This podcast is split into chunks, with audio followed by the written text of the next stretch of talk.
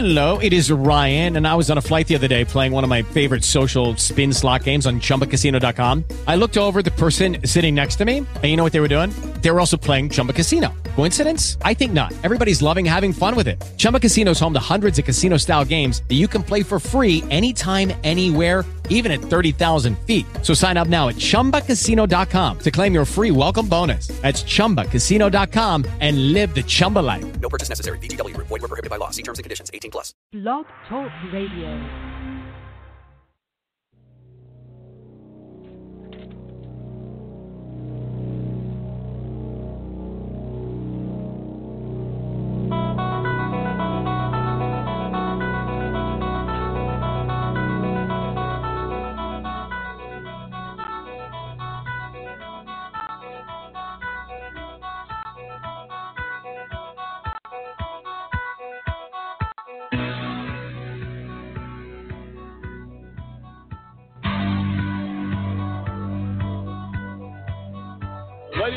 Gentlemen of America, if you're wondering what that sound means, it's one of the staple songs and soundtracks, really, for the Chicago Bulls back in the day.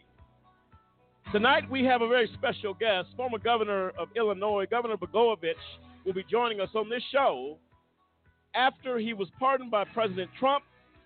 But this show goes beyond that, it goes into the vision the future and the passion of criminal justice reform that is taking off from this governor. I'll tell you what, he's going to have a lot to say, and we're ready to hear him. This is AJC Radio bringing you tonight exclusive one-on-one interview with Governor Blagojevich of Illinois. Hang on, we take off right now.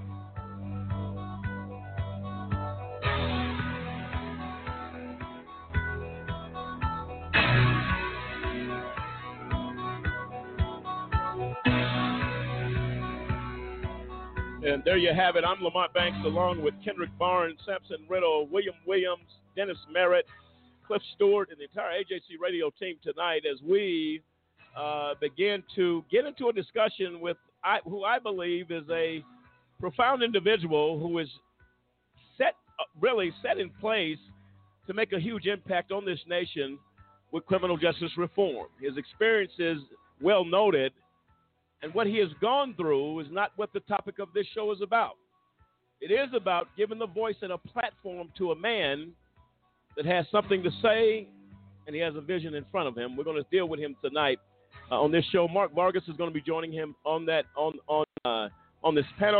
We'll be joined later in the show by Bernard uh, Kleinman, uh, attorney at law out of New York, and uh, he has a lot to say of why prison prison reform is so important and to have Governor Blagojevich uh, be able to tell his vision to the American people uh, all across the United States tonight, I think is something that's critically important. Samson, your thoughts? Uh, I just I can't wait to hear what the uh, you know the governor has to say about this because I was reading over uh, one of the articles where he discusses not only you know I mean he, you can talk the the physical cost that you know where it costs each state, what it costs each um, you know city and everything else like that. But he goes into like the the human toll that this takes as well. You know, he talks about in this article how you know, like we've talked about on the show before, how 94% of applications for compassionate release were denied. He t- he goes into the the crooked criminal justice system. He talks about how there's an urgent need for reform, and I, I just I can't wait to hear what he has to say about That, it. and that's exciting. We can talk about what we've been through because without going through uh, what the governor went through, That's uh, who knows if this vision, because we are blind by the system. Uh, we know that from experience on this show. Uh, my wrongful conviction, seven years in Colorado State Prison for a crime I never committed. Uh, but the passion uh, that is inwardly, when you have gone through injustice, does not burn out. It simply does not. So uh, I am excited tonight to talk to the governor about his passion, what lies ahead for this nation, and that he can be a contributing factor in a very big way uh, in making a difference in our criminal justice system. William, your thoughts? You know, I, like Samson, I his views now, after going through what he's gone through. Um, I was listening to to some of his vi- interviews, you know, post his release, and what he was sharing was so profound.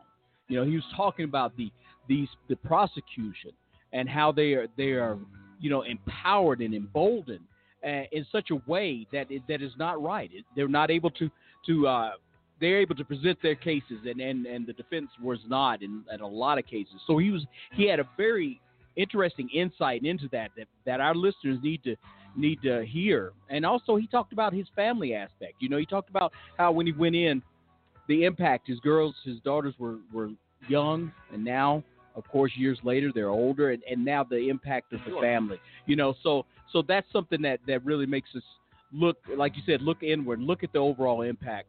And uh, so this is going to be a great show tonight. No, I'm excited about it. Dennis, your thoughts uh, and what have you learned? Yeah, I- I'll quote the uh, governor. He said, "For the past nearly seven years, I have served time with well over a thousand inmates. I have come to know many of them. While almost all of them are in one way or another guilty of the crimes they are here for and should most certainly be held accountable, I have been surprisingly surprised by what I've learned. A large number of these men are not bad men." And it tells you that he says, I believe a lot of them, if given another chance, can do good Well, and th- this is that personal uh, relationship that he formed with these other inmates while he was in, and it opened his eyes to see that a lot of these people, you know, the, these people that are in prison, deserves a second chance. And I think this show is he, he's going to speak on that, and is going to show you that sometimes, you know, you you learn when when you're put in that position, you get a lot more out of it. No, absolutely right, and uh, we're excited to uh, to bring this show to you tonight, ladies and gentlemen. Please feel free to dial into the show if you got questions of the governor uh, uh, and and want to hear uh, and comment on what he's talking about tonight. Dial into 646-200-0628. That's 646-200-0628, and uh, again, this is something we need more advocates in this nation. We need people who will stand up and fight for the rights of people and fight against corruption and injustice. You know, it, it, it's it's not a padded job. It takes some work. You got to you know you got to pull your your pant legs up, get in the trenches there, and get in the mud and learn and fight because that's how dirty this this system has become. And if you're willing to do that, uh, then you're you're definitely absolutely able to make a difference. Uh, uh, definitely in the lives of a lot of people, and, and really begins to shape a nation uh, that's so necessary for criminal justice reform. So, again, we look forward to this conversation tonight. You're going to be joining us at, at uh, 15 after the hour. We should be hearing from them, bringing them on this show. Again, feel free to dial in 646 200 0628. Uh, Before we go to break, I'd like to say uh, to all of the victims of the coronavirus, those that have passed on, uh, our thoughts, our prayers go out to the families of those folks that have been lost. Um, and um, I tell you what, we're in different times right now. Uh, of course, different places across the country are hit harder than others. Uh, it's needful that we remember those that we have lost. Uh, and as we come together, I would hope as a nation uh, to pull together uh, to do what we can to make this place a lot safer. And we're going to definitely work to do that. Ladies and gentlemen, this is AJC Radio coming, coming up. Governor Blagojevich, the man released by President Trump not too long ago on the path of advocacy and criminal justice reform. He joins us after the break. This is AJC Radio.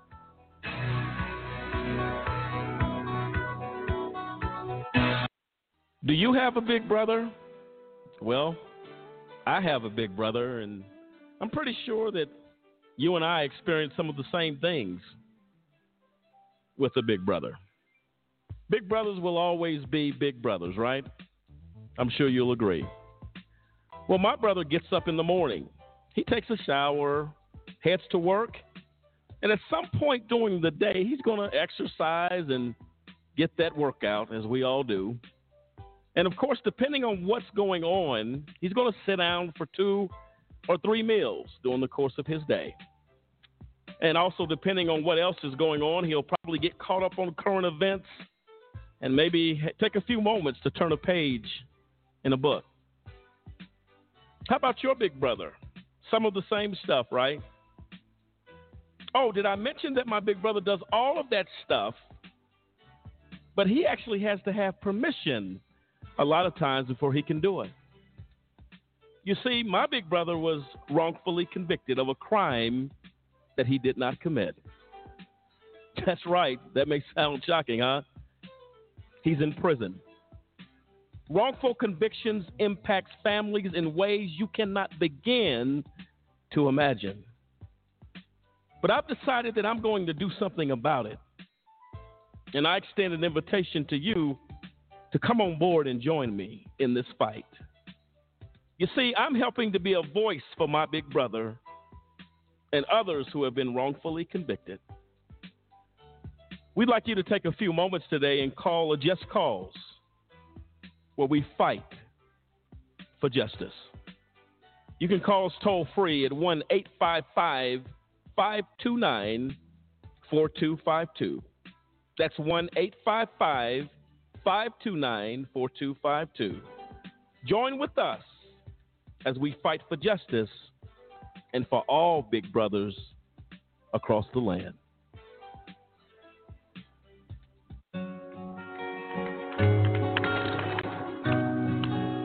I wish I was in school.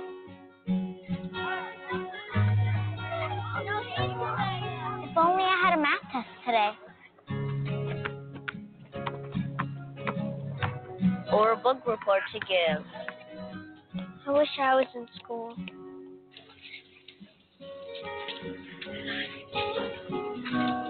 I'll stay after class. I'll clean the chalkboard. I'll do extra homework. I'll skip recess. I wish I was in school. I wish I was in school. I really wish I was in school. School ends, but free lunches for your kids don't have to. Find your local food bank at feedingamerica.org slash summer meals for help. Together, we're feeding America. Meeting a teen girl online is actually pretty easy. You can go into any chat room and just start talking. Most of the girls are usually so insecure and desperate for attention. Attention from older guys is totally flattering. They're so much more mature and understanding than the guys my age. Age actually works to my advantage. They like to brag to their friends that they're dating an older guy, so I just play along and pretend I'm really interested. Interested in the same things I am. You can talk forever and really get to know someone without worrying about looks or whatever. That's the best thing about Chatting Chatting seems unthreatening to them, so they lower their guard. After a while, I start talking about how we're soulmates and how lucky we are to have found each other. Other people don't understand. I know what I'm doing. If you really care about each other, there's nothing wrong with Meeting them is the goal. Once I get them out of their house, well, that's when things get really interesting. Online predators know what they're doing. Do you?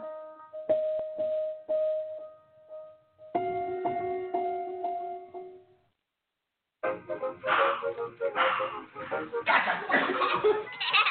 surrender. I surrender. All right, pal. Get ready for the day, buddy. Hey, Dad. Hey, Dad. Do we have a gun? What's up? Do we have a gun? Why do you ask that, kiddo? Can I play with it? No, no, absolutely not. It's not a toy. You know that. Do I? I bet it looks like one. Yeah, well, it's not. Anyway, I need it to protect you, your sister, and mom From what? from bad guys, like on TV. But what about the eight kids who get shot every day by mistake? Their daddies probably thought they were safe too. Where'd you hear that? TV. Yeah, well, maybe we don't believe everything we hear on TV. Where do you keep it? It's hidden. I bet it's on the um, top shelf of the closet, under your sweatshirts. Is it loaded? It's not. I, I keep the bullets. In the boots with the red laces, and the chest beside the bed? I haven't found them yet, but I'm sure I can. You always told me to be curious. Remember when I found my Christmas gift? I'm a good climber, you know. No, no, that's not what I meant. Look, I, I need to be ready if someone breaks in. What about when it's just me and Mom? You taught me to be brave. I could use a gun to protect her. No, Justin, I promise. I'll teach you how to handle a gun when you're old enough. And what if I don't make it to old enough? I could get bullied and decide it's too much for me. It would be so easy with our gun. Our gun? No, buddy. My gun. But it is our gun. In our home. Happens all the time. I'll make sure that doesn't happen. I'm always here for you. But Dad, you're not always here. Temperatures, we should reach our normal high about 82 degrees by this afternoon. Clear skies tonight with a low near 70. Increasing cloudiness tomorrow, sticky and humid with a high of 56. With the wind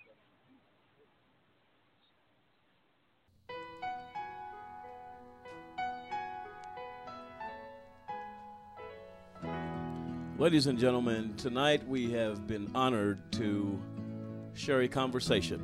As spring is a sign of new beginnings, Governor Blagojevich has and has been granted his as he was pardoned by President Trump uh, in the uh, last few weeks, and he is now a advocate for prison reform.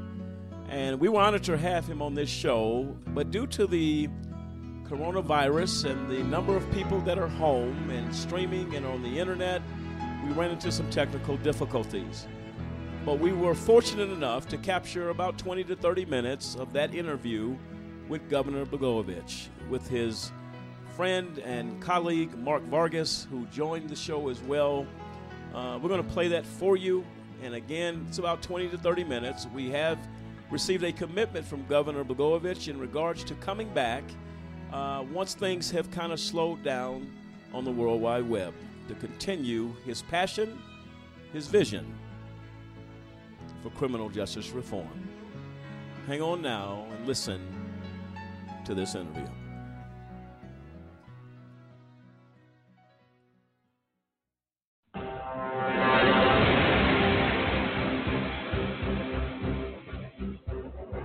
Welcome back, ladies and gentlemen, to AJC Radio tonight. As we are honored and really count ourselves really privileged to have the next guest we're bringing on this show right now. And he is Governor Blagojevich. And I tell you what, he's a man on a mission in bringing and working into criminal justice reform and impacting a nation. And right now, we are honored to have him as well as Mark Vargas, who is joining us with him. And, gentlemen, are you on the line? Uh, I am Lamont. Hello. Uh, I think And- Mark is, and- as well. And here I am. Yeah. Hi, Lamont. Thanks for having us on. We, I'll tell you what, Governor, we are privileged. Mark, we are honored to have both of you guys. And I'll tell you what, there are certain things they call trailblazers, if you will, that set the foundation and the path for those that will follow behind. And Governor, I'm I'm honored to have you, and and I've heard some things that you're uh, focused on in criminal justice reform. And I'll tell you what, I'm going to give you the floor tonight to talk to our listeners across this nation. Uh, and I've, I've, I did explain to them that uh, uh, you have a vision and a path that uh, we're interested in, and I think the American people are interested in, given what we have seen in the criminal justice system. Go ahead, Governor. Really, no need for an introduction, but go ahead and introduce yourself to our to our listeners. And Mark, we're going to come to you as well, and you guys can just chime in together, and we're going to get into this dialogue. Is that good? It's Sounds good. great. Uh, it's good, Lamont. So uh, thank you very much, Lamont, for having me on, and thank you for the work that you do uh, with your radio show. You've taken uh, the terrible circumstances surrounding your life and uh, turned evil into good, just as the Yes. scriptures tell us it can happen. And uh, that's what I hope to be able to do. I hope to be able to add my voice and do more than just add my voice uh, on the issue of criminal justice reform because it's a broken and a racist criminal justice system. The federal criminal justice system is the one that I know a lot about since I had the misfortune of getting caught up in it.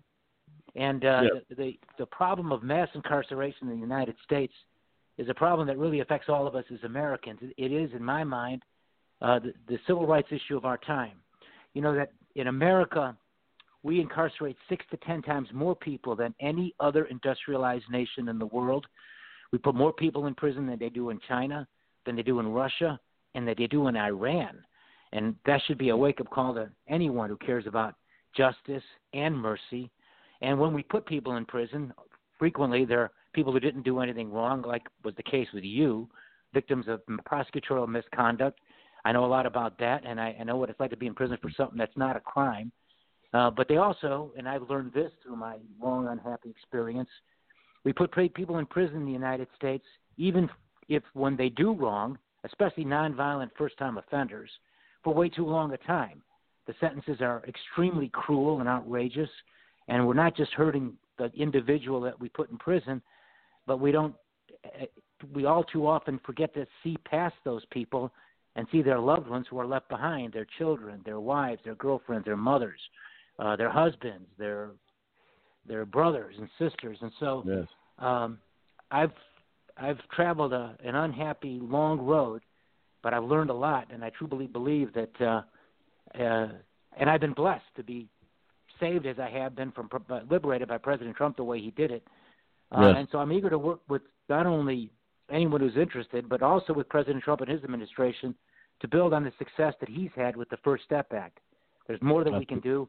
So far, it's a good beginning, and the president did something that no one thought he would do, but it's a beginning to to uh, turn back the wrongs that have been done through the system that we have, where we have mass incarceration and have created a, a new Jim Crow in our society, especially in the African American community, when we create an environment where it's awfully hard for people who've gone through the system to come out again and start their lives again and have opportunities where they can build a good life for themselves. There's just so many things that we need to do in this area, and so Lamont, thank you for giving me a chance to be on your radio show because I I can't wait to really get started. Well, no, I'm excited about that, and uh, what you say is is profoundly true, uh, Governor. Because I'll tell you what, I, I said this earlier. Until you walk down a road of injustice, no matter, and they have many faces of injustice. There are many faces to that. Whether you're wrongfully convicted, whether you're uh, uh, targeted in the community because of your race, because or you're treated poorly. These are levels of injustice. Uh, I am grateful for what, uh, and I don't want to say congratulations on going to prison because that's a wrongful thing that happened to you, in my in my opinion, uh, and and I believe that. Uh, but what we learn from situations that we come out of, and I think that's what I hear you you saying, and, and having the opportunity to talk to Mark as well.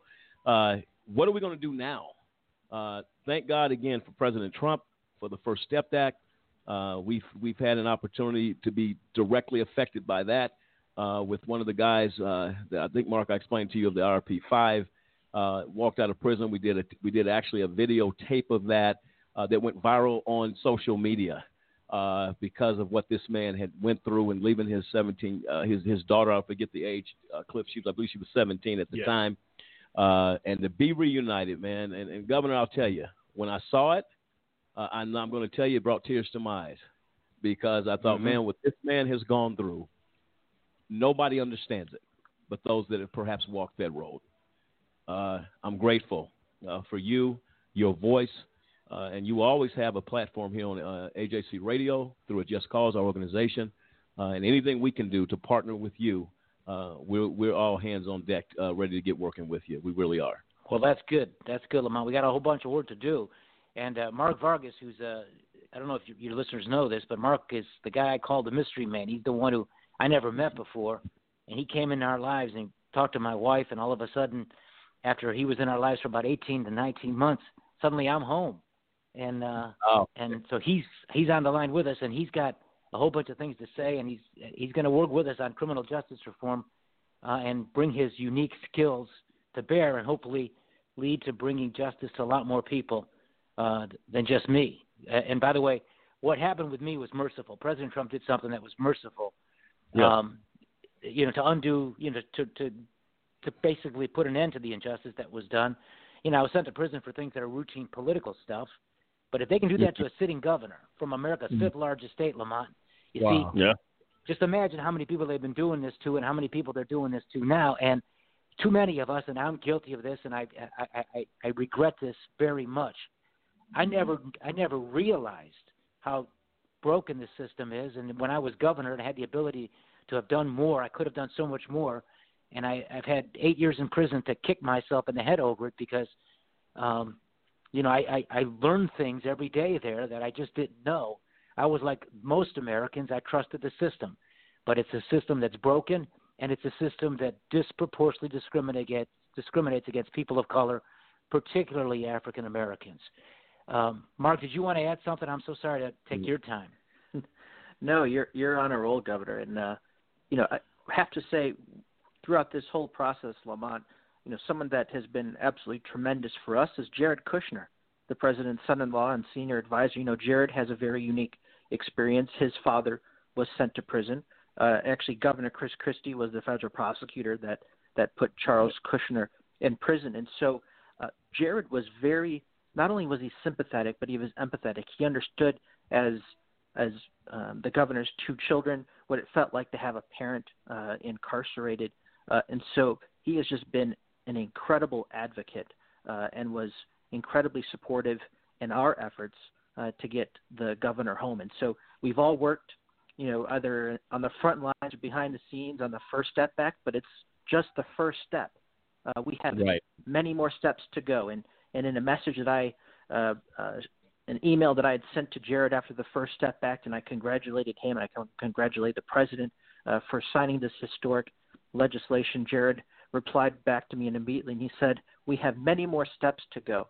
Uh, and I think that's uh, absolutely true. And so I, I appreciate your your support and, and all of your listeners from across the country, and obviously the governor's uh, voice and his national platform, so that uh, we're we're just getting started. Well, we're excited about that. Like I said, this is something, and our hats off to uh, to uh, to Mr. Kushner. Uh, we understand he was was a was a pivotal part, a major part, if you will, uh, in the First Step Act in criminal justice reform, and, and the people that came together, uh, Mark and, and, Governor. It, it it takes people coming together and working together to get these things done. And I'm going to go down uh, just a list of things that we're going to. I'd like to, to uh, Governor, uh, to, to ask you a few questions about, and you can comment on them. Um, tell us a little bit uh, of it's, and I can tell you just from my experience. You know, when you go into a situation where you've been shocked uh, into a situation like, man, where am I? How did I get here? Uh, I went through that through my, doing my wrongful conviction. And I wanted to just get a, a few thoughts when everything had happened initially. And what, I, I'm trying to do is just paint a picture, if you will, of where you've come to this point today uh, to be, I believe, one of probably one of the strongest advocates that we've probably seen in our time. Uh, that's going to do some great things for this nation. So, uh, tell us a little bit about what you felt initially going in. That I mean, I felt like, man, what am I doing here? I felt as hopeless as I could ever feel, and alone as I could ever feel.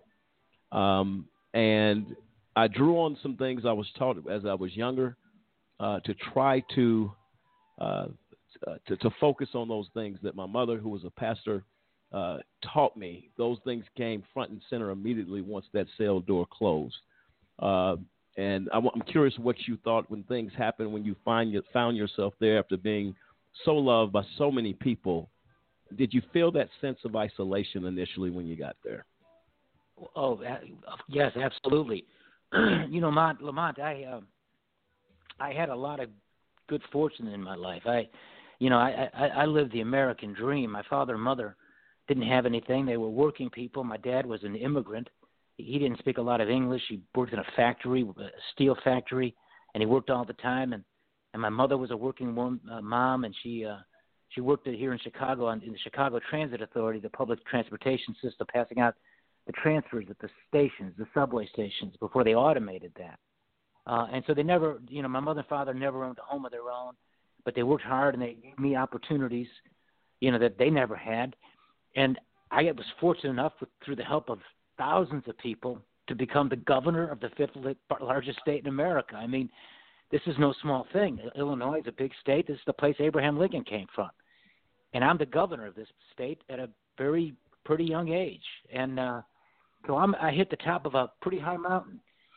And then six years later, a little more than six years later, calamity strikes, and suddenly I've got FBI agents at my house, SWAT teams surrounding my house as a governor, and and uh, I'm being arrested. And well, anyway, the next thing, uh, you know, one thing leads to another. Here I am, hearing the sound of the bars in prison and the gates closing, and it's you know that sound. You've been through it yourself, Yeah. and you're all alone, as you say, and you're so far away from home, and everything that you love in the world has been taken from you. Um, and so I went from that high mountain to this deep, dark valley, at, frankly, rock bottom as far as I was concerned.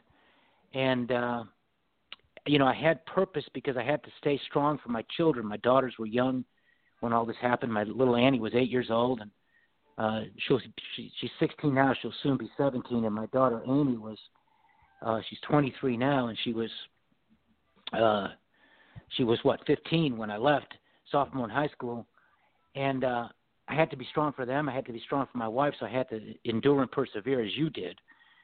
Um, but like you were, I was all alone, and I'm sure it was true with you. My heart was broken, and uh, and then, as it's written, one of my favorite verses in the Bible, in the Gospels, I was in prison, and you came to me, and I, I reached out and and found great inspiration and strength in my faith in God. And I always believed in God. I always prayed. Uh, that was part of my life. Uh, you know, I, I I I never left the Christian faith I was raised in, but I never I never took the time because I was so much in a hurry to get ahead in life to go Yeah. from where my I started and to become the governor. I just never took the time to to spend time reading the Bible and learning what God's word was and and I I did it in prison because I had that time and I did it because I needed it because I needed something to make me strong to help me endure it and to make me not feel so alone. And I discovered by a patient reading of the Bible every single day and taking time to do it not rushing through it and thinking about it I drew inspiration from it and it gave me strength. And the despair that I sometimes felt turned to hope. And over time, the pain that I, felt, that deep pain that you know, uh, little by little, it kind of dulled and became sort of a, a sadness that never leaves you, but th- that was something that was manageable. And then, as the years passed, and in the courts, we kept suffering one staggering disappointment and defeat after another. But as the years passed, my faith that God became stronger, and my confidence, ironically, became stronger. Just believing that there was a purpose behind it all. You know, Dr. Martin Luther King used to say, "The purpose of life is not the pursuit of happiness; it's the, it's to do God's will." And over time, I felt that however this was going to happen and how long it was going to take, even if it took the whole 14 years that they sent me to prison for, I truly felt that somehow this was going to turn and God was going to use that bad experience I had to serve a better purpose. And I, I still believe that. That's why I feel, you know, I would be, I would be uh, delinquent uh, if I don't use the opportunities that I, I'm hoping I'll have after what's happened to me to be not only a voice and an advocate, but to do more, to do whatever I can to be helpful in trying to fix this broken system that we have, this criminal justice system, and provide, you know, bring justice to the system and add a lot more mercy to the system because there can be no justice without mercy. And um, what we do have is a system that's very cruel, uh, even to those who've committed wrong. It's an unforgiving system that punishes wrongdoing, especially nonviolent offenders who do it the first time. I mean, look at the case of Alice Marie Johnson, the grandmother from Alabama. She did 21 years in prison on a life sentence. She was given, this African American woman from Alabama, a grandmother, was given a life sentence as a first time nonviolent drug offender. And, uh, and thankfully, President Trump learned of the case. And because of the- the ability to actually learn of the injustice, he was able to undo it and he sent her home to her family. And I think that's one of the big challenges that we all have, those of us who are in this fight to reform the criminal justice system, is to be able to get the attention of our leaders that these Yep. things are actually happening. Because among the regrets I have when I was governor is I just didn't know. When they'd bring me cases and they'd show me cases, my staff would show me cases that that called for my action. I like to think I acted with mercy and with compassion. But my regret is that I didn't look for those cases because I wasn't aware that the problem was as widespread as it is. And were I governor today, it'd be something I'd be working on every single day to examine individual cases and to see whether or not the sentences that were meted out were fair and just. And uh, um, so, anyway, it's a long answer. I'm sorry, Lamont, because there's so No, much no, to say. But Hey, but hey, I- huh? this is what this is for. Governor. Hey, I can listen to you talk for the rest of the night, man. I'm enjoying what I'm hearing. Uh, this is something that that uh, that needs to be said. The listeners need to hear this. That look, uh, it is not. It's never as it appears to be, and people are so Right. quick to pass judgment and make a judgment on something they know nothing about. And when I hear you say what you've said, uh, that's something that will make, I, in my opinion, uh, you an awesome advocate and a fighter for justice because uh, I, I hear you speaking from your heart. That's where the that's where the difference is made, and and that's awesome, Governor. I, I, that's definitely good. Cliff. Yeah, I wanted to say, um, Governor, we're we are ecstatic that you're out. Um, you know, myself personally, I thought from the from the time I saw the charges against you, I thought if this is this is the uh, textbook definition of scapegoat about something. But the comment that you made that said that you know once you once you were in there and you begin to um, hear the people talk who were incarcerated with you, that you got a better understanding of what the system is about and its corruptions and its failures. And I think we've learned the same thing. The more as advocate advocates that we research and learn about the laws and things that can happen, and, and you know the saying that before I saw it in action, I thought, oh, well, that's just you know some saying that uh, you know, a, a, federal prosecutor could indict a ham sandwich. But you find out that that's true. Right. And like I said, if they can get a governor, the governor of Illinois, if they can get you, then the rest of us really, you know, uh, don't stand a chance when they come after us. And, and we've seen that, that the normal, typical citizen does not stand a chance if the federal government comes after you. And that has to be, that has to be attacked that has to be brought down that the prosecutor's power to put people in prison um, it, it is it is it is ridiculous. I i have made the comment before, you know, because their their rate of conviction is about ninety seven percent, and I made the comment that only the Suns' uh, success rate is higher than that. We get an eclipse, you know, once in a while. Right. Prosecutors they convict just about everybody that they take before a judge. That needs to be changed. The laws need to be dealt with. Congress needs to do something, and we are so glad and uh, that that now you know uh, from your own amendments that your eyes are open. You understand what's going on, and we look forward to uh, to advocating with you. Absolutely, absolutely. Yeah.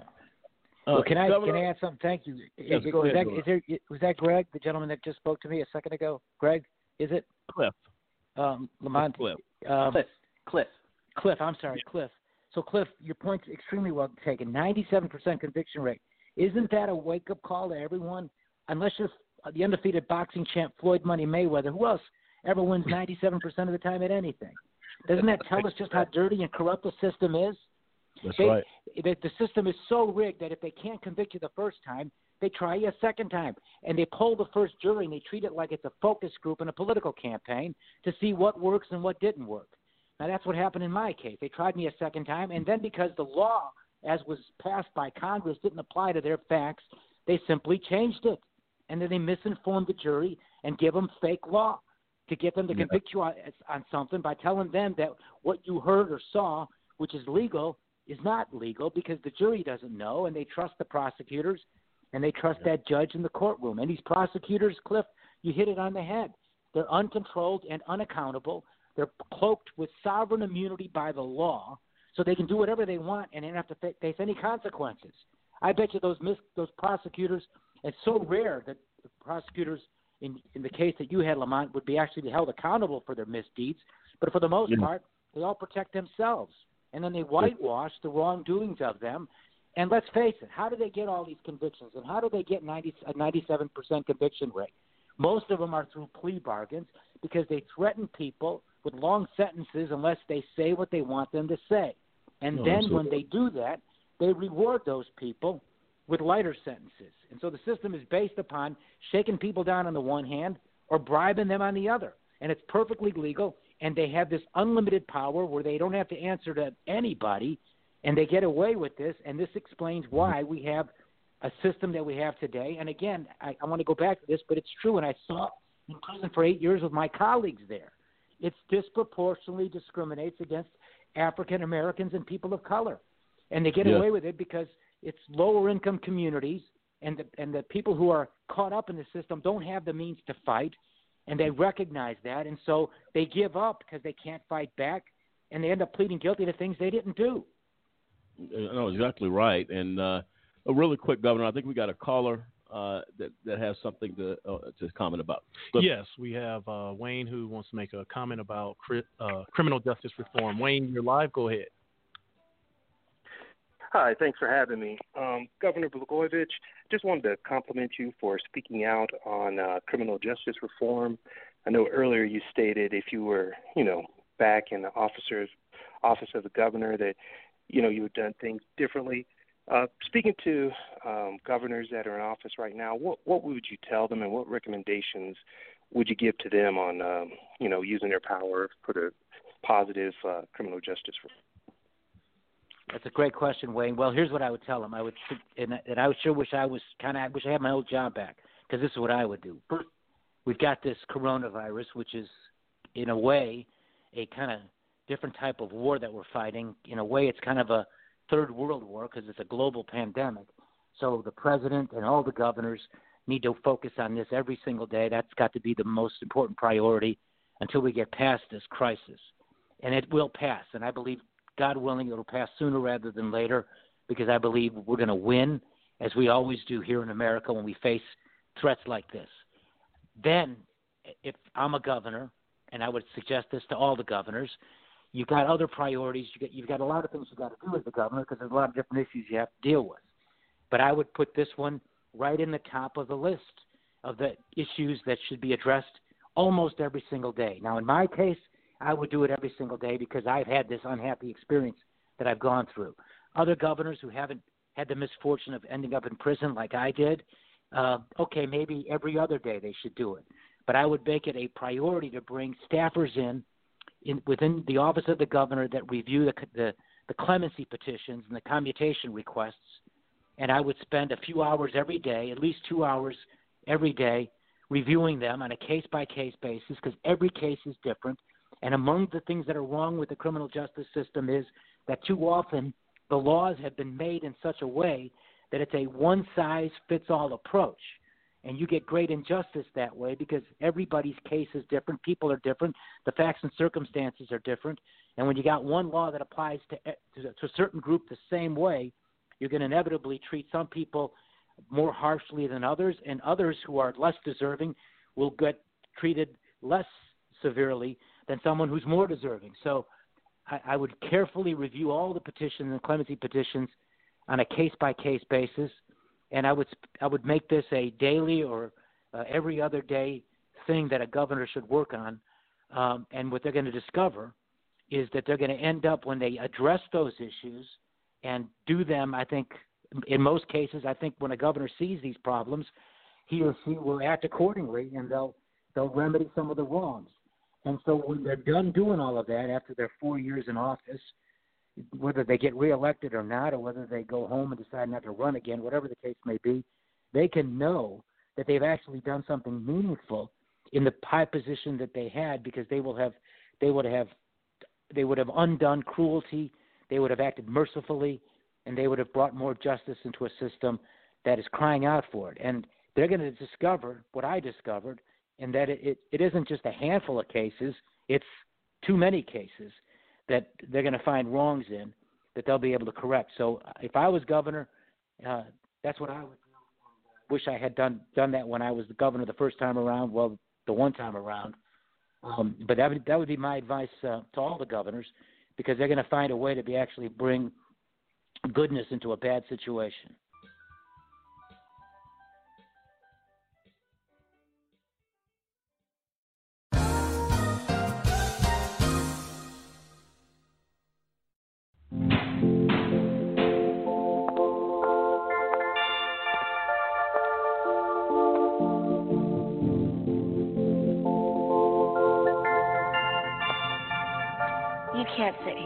Here. Her to the chain. It was just a joke. We're not friends. Why are you talking to me? You started it. This is so gross. Lame. Loser. Weirdo. I've said and done things before that I'm not proud of. Just as I've been hurt by others. The thing is, this this is not who I am, and it's definitely not who I want to be. I don't want to be cruel. I don't want to spread gossip. I don't want to be a body shamer. I don't want to exclude anyone. I don't want to make anyone feel lonely. Left out, hurt. We power to be more.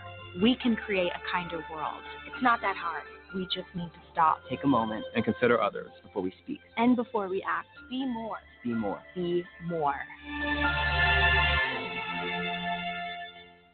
Hey, everybody, it's going to be just plain hot out there. So stay cool in your mood and keep your eyes on the road when you're traveling. Hey, it's this weekend live. Every year, almost 40 children die of heat stroke after being forgotten in a vehicle in 70 degree weather. It takes only minutes for the inside of a car to heat up like an oven. At 104 degrees, heat stroke begins, followed by loss of consciousness. Yeah. It's an hour and a half or so.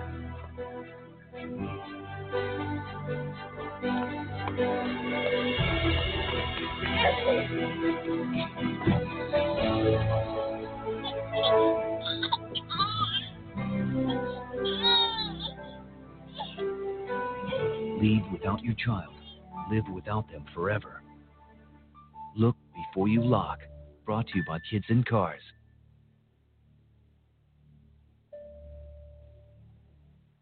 For a kid whose mom or dad is in prison, life is tough. Now, add a wrongful conviction to that, life just got a little bit tougher. Trying to explain to friends why mom or dad is not at the school play or at the ball game is something that no kid should ever be faced with, especially if mom or dad is innocent. Ladies and gentlemen, get involved today to stop the epidemic of wrongful convictions. By remembering a just cause with a monthly, annual, or one time donation, you can help in the fight against wrongful convictions. Call a just cause today 1 855 529 4252. We seek justice for the children as they go to bed at night and mom's not there, dad's not in the other room to make them feel safe. Not because dad or mom did anything wrong, because justice could not be found. Join us for the children, for they truly are our future.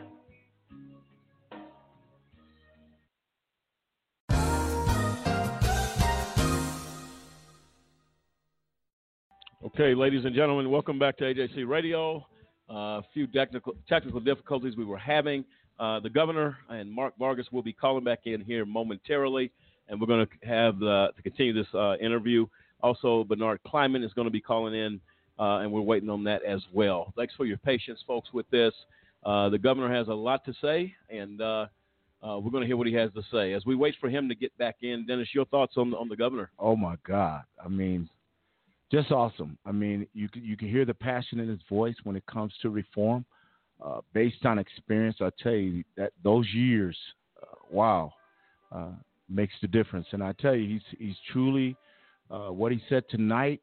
Uh, wow, if I'm if I'm if I'm not inspired, something's wrong because if he's really going to jump into this fight for uh, you know criminal justice to get things right I think he's going to do a lot, and, and along with AJC, uh, working together with him, and and then you know the the other caller, Mark. I mean, I, am just saying, I, am looking forward to this, and I think it's going to be awesome. Yeah, I think you're absolutely right, Dennis. I mean, because the fact of the matter is, you can hear the passion in this man's voice.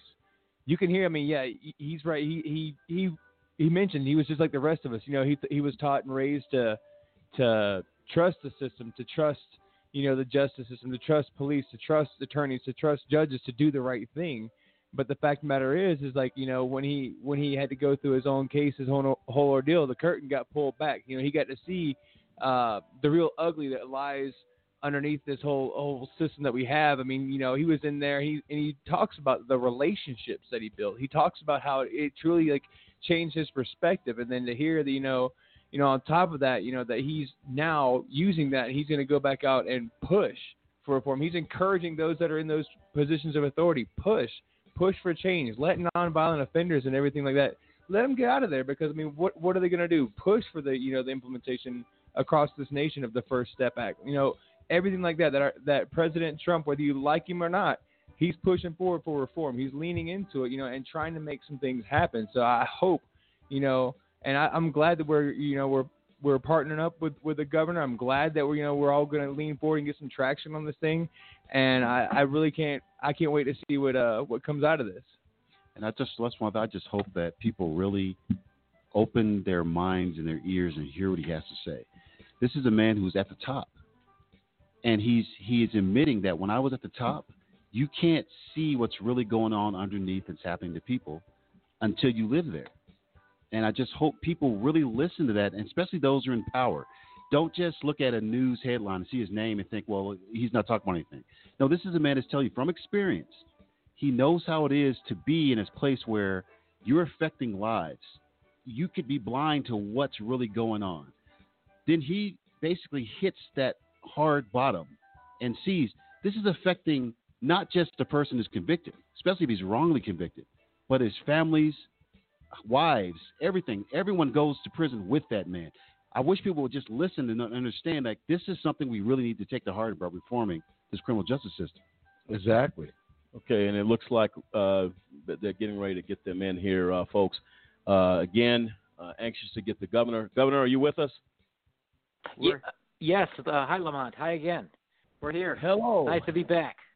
hey, nice to have man, you Man, I'll back. tell you, we're glad to have you, Governor. So uh, I don't know where we left off, but uh, we need to finish. We need to pick that up. Uh, you, I believe, you were going into the conversation uh, in regard. You t- shared your your testimony of what you had gone through uh, and all those things that had happened to you, and your faith really is what kept you strong.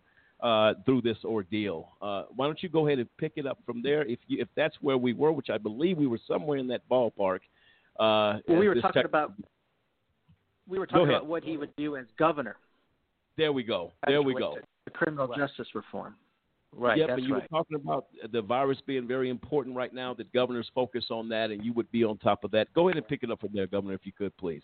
Okay, Lamont, and thanks for reminding us, Mark. Yeah, I think I left off. The question was, uh, Wayne, your caller called and asked, you know, what would you do? If, uh, how would you recommend? How would you advise other governors on, on this issue and what they, should they do? And so, uh, clearly, we're, we're involved in a global pandemic. This is an emergency, a public health emergency. We're up against a deadly virus, an invisible enemy. In so many ways, it's like a world war, like the Third World War, because it's global, uh, and it's a direct threat to public health and the lives of our citizens. So this is something the governors, I- think, are all working hard on. I know President Trump is, and he's leading with with uh, conviction and courage. Uh, so if I, my advice to the governors, and of course they they don't need this advice, they're doing it, is that's your priority right now. But when this is over, and it will be over, we're going to defeat this virus, and we're going to be successful eventually in getting back to normal. Uh, then what I would suggest to other governors, and I would do it by saying, if I were governor, again, this is what I would do. I would make it a daily event, at least five days a week, the weekdays, Monday through Friday. Because part of being governor is you have to set priorities and you have big issues you have to work on. So for me, when I was governor, health care, expanding health care, affordable health care to people was the biggest priority. So we were able to provide health care to all the children in Illinois long before any other state did it. There were other mm-hmm. issues like that that we'd worked on, education, and clearly there were public safety issues. Um, but I would move the issue of clemency uh, to the top of the list of priorities to work on. Something that you don't just look at maybe once a month, but something you look at every day, every workday at least, five days a week, and devote maybe an hour, maybe two hours, depending upon what the needs are, by personally reviewing with your top staffers all the different clemency petitions and uh, and evaluate each case on a case by case basis. And this is important because too often the laws that have been made by the Congress and by the state legislatures, what they do is they they do these one size fits all laws, and so they apply these laws to different people who have different facts and circumstances surrounding their cases, and you get a lot of injustice, unjust results from that because um, you know you're it's like you need a custom made suit instead of buying one off the rack because it doesn't fit uh, that particular body of a case. And so you would I would recommend they carefully review these cases and evaluate them individually and then begin this this process takes takes a on a priority where they're doing it almost every day and they're doing it and the weeks will become months and then before you know it your four year term is up and at the end of that term whether you run again or not whether you win again or lose you'll be able to look back because in all likelihood the governors will discover not just a handful but they're going to discover a whole lot of cases that need that need uh, relief and they're going to respond to that need by providing relief to cure the injustices or the unmerciful sentences. And when it's all over, they'll be able to look back and they'll know that they've done meaningful things for a whole lot of people and that they've acted justly, and that surely must be pleasing to God. So if I were governor, that's what I would do. I, I wish I, I was in that position to do it. Um, I dropped the ball when I was the governor, but it's because I think most of us in positions like that, we are like most Americans. We trust the criminal justice system. We believe these federal judges and these federal prosecutors are the best and the brightest. And uh, I've learned a very hard lesson that they're not, even though they're real smart in school. They go to the best law schools, and they, you know, they they know how to put a case on and win in a court. Where frankly, it's not that hard to win when you got the judge too often on your side.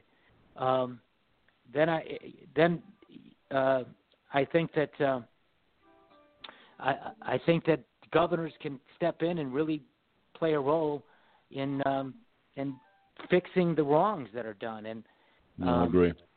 but but you got to know it exists, and you, and you got to know the cases. You have to have those cases so you can see them. Uh, The Alice Marie Right. Johnson case that President Trump acted on, he did that. He cured that wrong and sent her home to her family because that case was brought to his attention. And unless a governor or a president knows that these things exist, it's just going to get lost. Yeah. And uh, and then people are going are not going to get the remedies that they deserve uh, through basic, you know, through a sense of justice. So No, that's sure. what I would do if I were if I were the governor again. And that's what I would recommend the governors to do to look for these cases, and they'll find Okay. them. Uh, well, how do we get you to run for governor here in Colorado? Are you, are you up for the, are you up for the task? yeah. Um, my wife's made it clear that if uh, if I decide to go back into politics, I Yes. can find another wife. So, wow. Listen, you said mystery Mark showed up, and, and right after that, you were out of prison. Uh, maybe uh, Mark, you can get him down in Colorado to become governor up here. What do you think? That's right. No, you know, I'm going to listen to Patti on that one.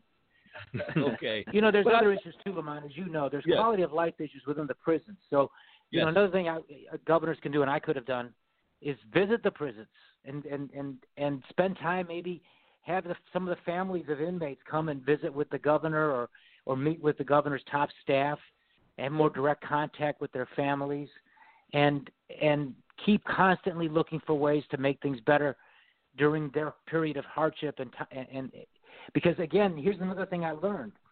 See, I- when when I was, you know, the man and I was the governor, and before that I was a U.S. congressman. I like to think that you know I tried to always work hard for the people, and I did, I tried to remember what my- roots were, and I, I didn't forget where I came from. But unless you can really personalize an issue, it's hard to really understand it. And if governors and leaders have, have a chance to interact with the families that are left behind, you know, broken and sad and heart eh, eh, and it's heart wrenching. The children, the young children who don't have their fathers, who don't have their mothers, um, and the the wives, the girlfriends, the the mothers, the grandmothers, and the parents, all of those people out there. You know, when we give up on the inmate, we're giving up on those people too, and uh, th- that that that is not right. And here again, it isn't because you know that the political leaders are heartless or cruel. It's just because they're not aware of it. They're so busy they're Yeah. not thinking about it. So if they No, get sure. to meet with the families and understand more the challenges that they're facing and the hardship they they have to deal with, I'm certain that there'll be a lot more uh, attention given to these issues and better results. No, I agree with that, Governor. And and uh, we had an opportunity. Uh, we did a show on some judges, uh, those that honor Thoreau, is I think was the name of the show that we did. And uh, a judge actually went and spent the night in jail with someone he had sentenced. To, I don't know how many days it was with for the for the inmate, but he went through a, a very serious time. He had post traumatic stress syndrome from military uh, action and things like that. And the judge said uh, he saw the stress on this guy's face and went down there and took him dinner. I forgot the dinner they had that day, uh, and they ate dinner in the cell. The judge like locked in the cell with the inmate and had dinner with him to try to calm his fears. The judge said he was never the same after that because he understood now what it means and what people were feeling. And I think, Governor, that's I, that's what I'm hearing from you.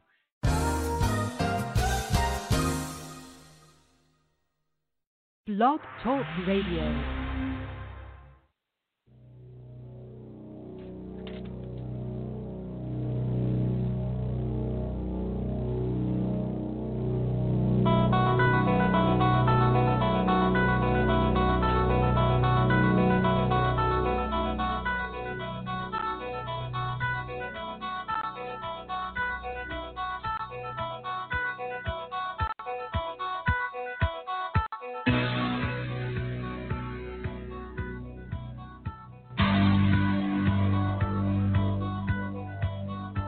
Ladies and gentlemen of America, if you're wondering what that sound means, it's one of the staple songs and soundtracks, really, for the Chicago Bulls back in the day.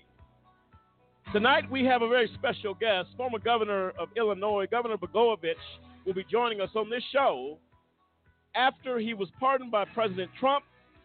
But this show goes beyond that, it goes into the vision the future and the passion of criminal justice reform that is taking off from this governor. I'll tell you what, he's going to have a lot to say, and we're ready to hear him. This is AJC Radio bringing you tonight exclusive one-on-one interview with Governor Blagojevich of Illinois. Hang on, we take off right now.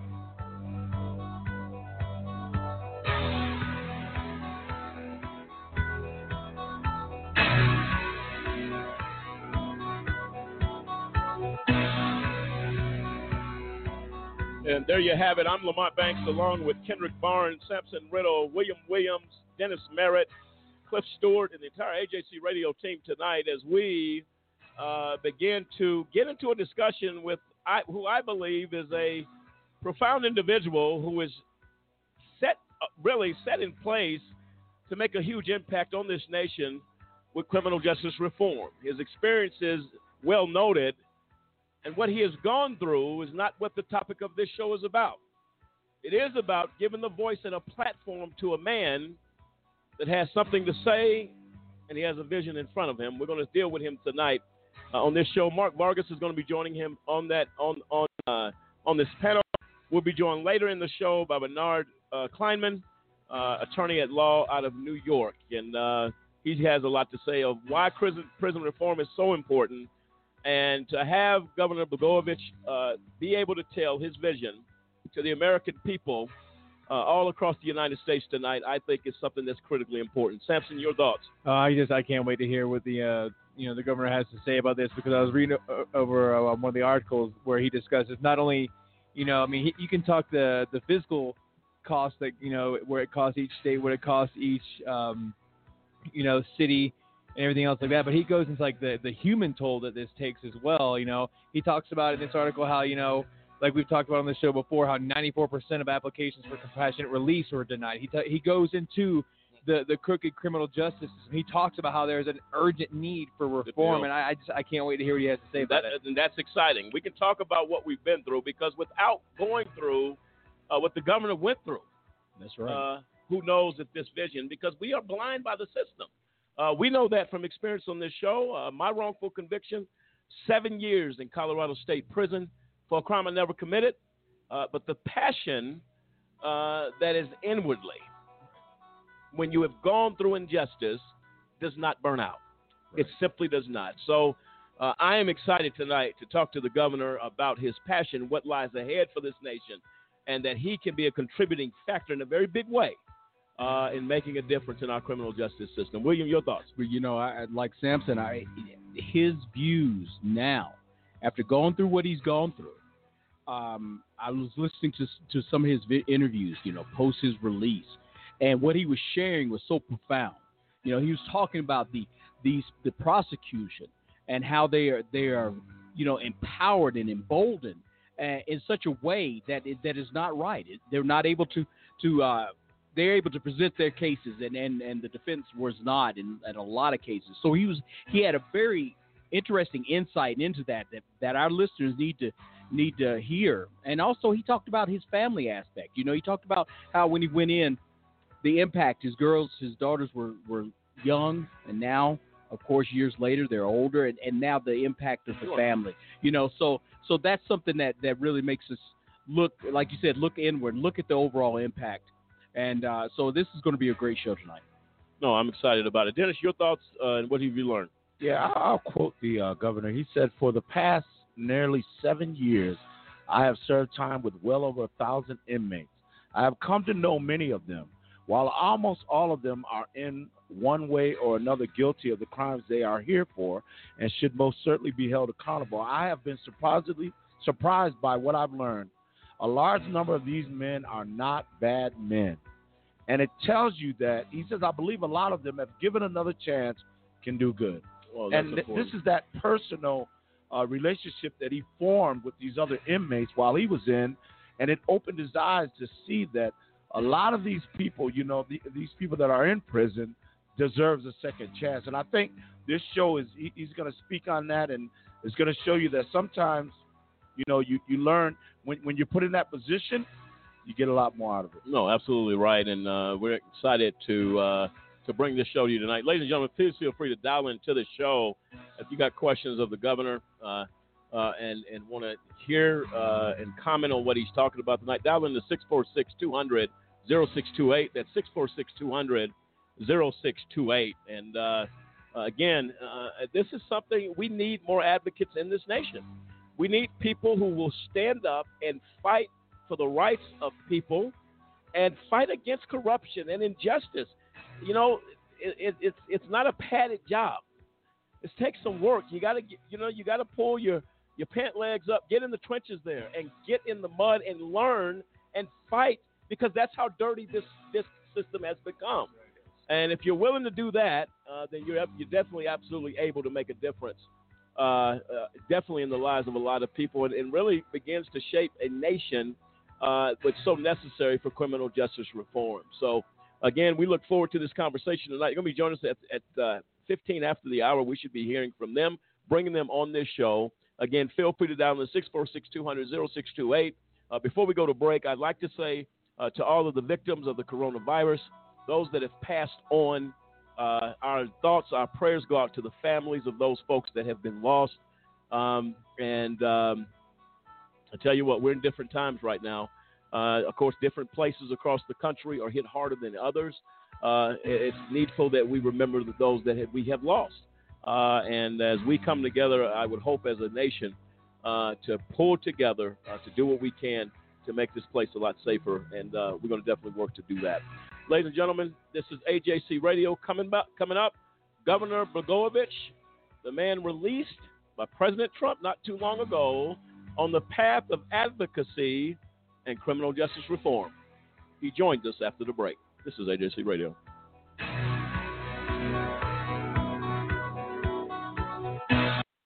Do you have a big brother? Well, I have a big brother, and I'm pretty sure that you and I experience some of the same things with a big brother.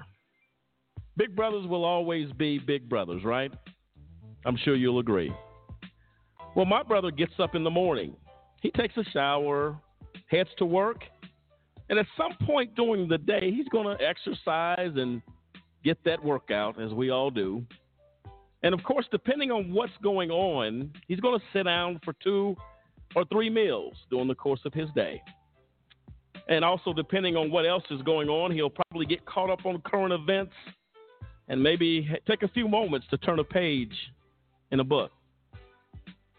How about your big brother? Some of the same stuff, right?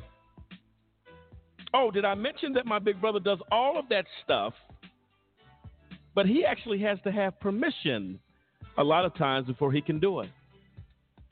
You see, my big brother was wrongfully convicted of a crime that he did not commit. That's right. That may sound shocking, huh? He's in prison. Wrongful convictions impacts families in ways you cannot begin to imagine. But I've decided that I'm going to do something about it. And I extend an invitation to you to come on board and join me in this fight. You see, I'm helping to be a voice for my big brother and others who have been wrongfully convicted.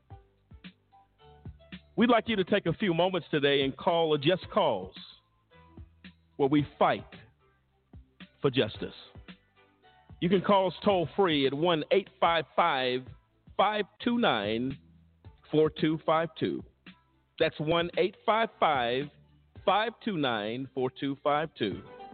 Join with us as we fight for justice and for all big brothers across the land.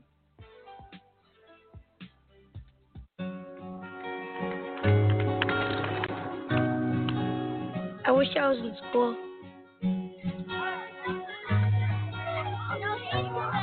If only I had a math test today. Or a book report to give. I wish I was in school.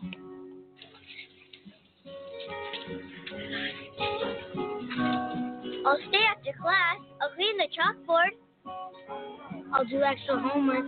I'll skip recess. I wish I was in school. I wish I was in school. I really wish I was in school. School ends, but free lunches for your kids don't have to. Find your local food bank at feedingamerica.org slash summer meals for help. Together, we're feeding America. Meeting a teen girl online is actually pretty easy. You can go into any chat room and just start talking. Most of the girls are usually so insecure and desperate for attention. Attention from older guys is totally flattering. They're so much more mature and understanding than the guys my age. Age actually works to my advantage. They like to brag to their friends that they're dating an older guy, so I just play along and pretend I'm really interested. Interested in the same things I am. You can talk forever and really get to know someone without worrying about looks or whatever. That's the best thing about Chatting Chatting seems unthreatening to them, so they lower their guard. After a while, I start talking about how we're soulmates and how lucky we are to have found each other. Other people don't understand. I know what I'm doing. If you really care about each other, there's nothing wrong with Meeting them is the goal. Once I get them out of their house, well, that's when things get really interesting. Online predators know what they're doing. Do you?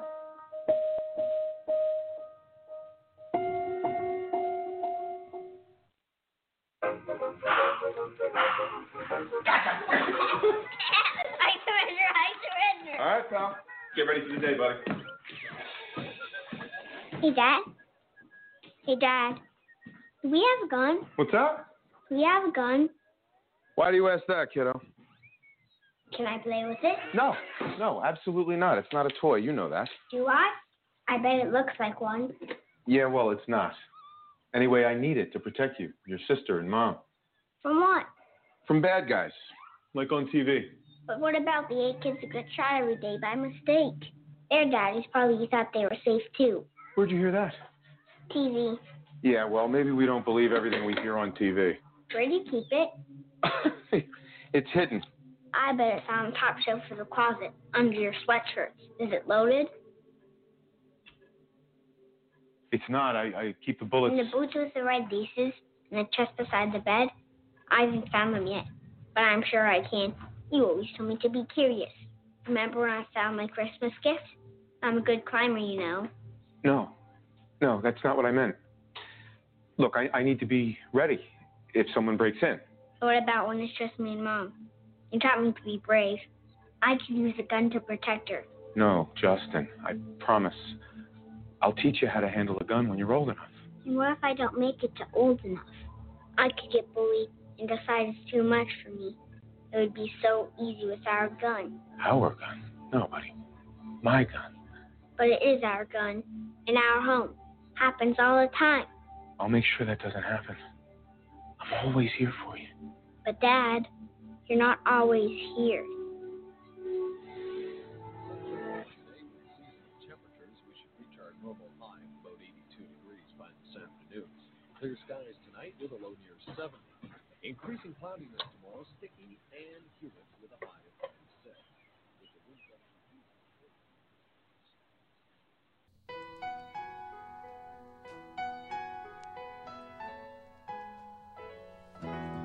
Ladies and gentlemen, tonight we have been honored to share a conversation.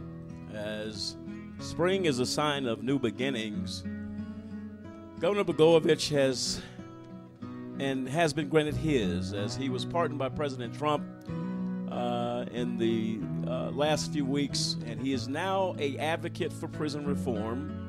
And we were honored to have him on this show, but due to the coronavirus and the number of people that are home and streaming and on the internet, we ran into some technical difficulties. But we were fortunate enough to capture about 20 to 30 minutes of that interview with Governor Blagojevich, with his friend and colleague Mark Vargas, who joined the show as well. Uh, we're going to play that for you.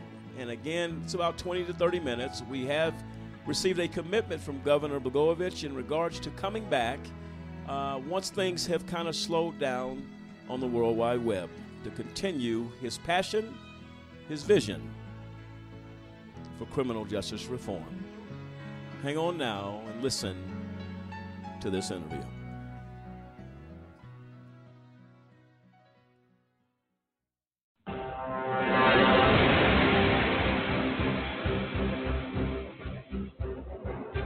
Welcome back, ladies and gentlemen, to AJC Radio tonight.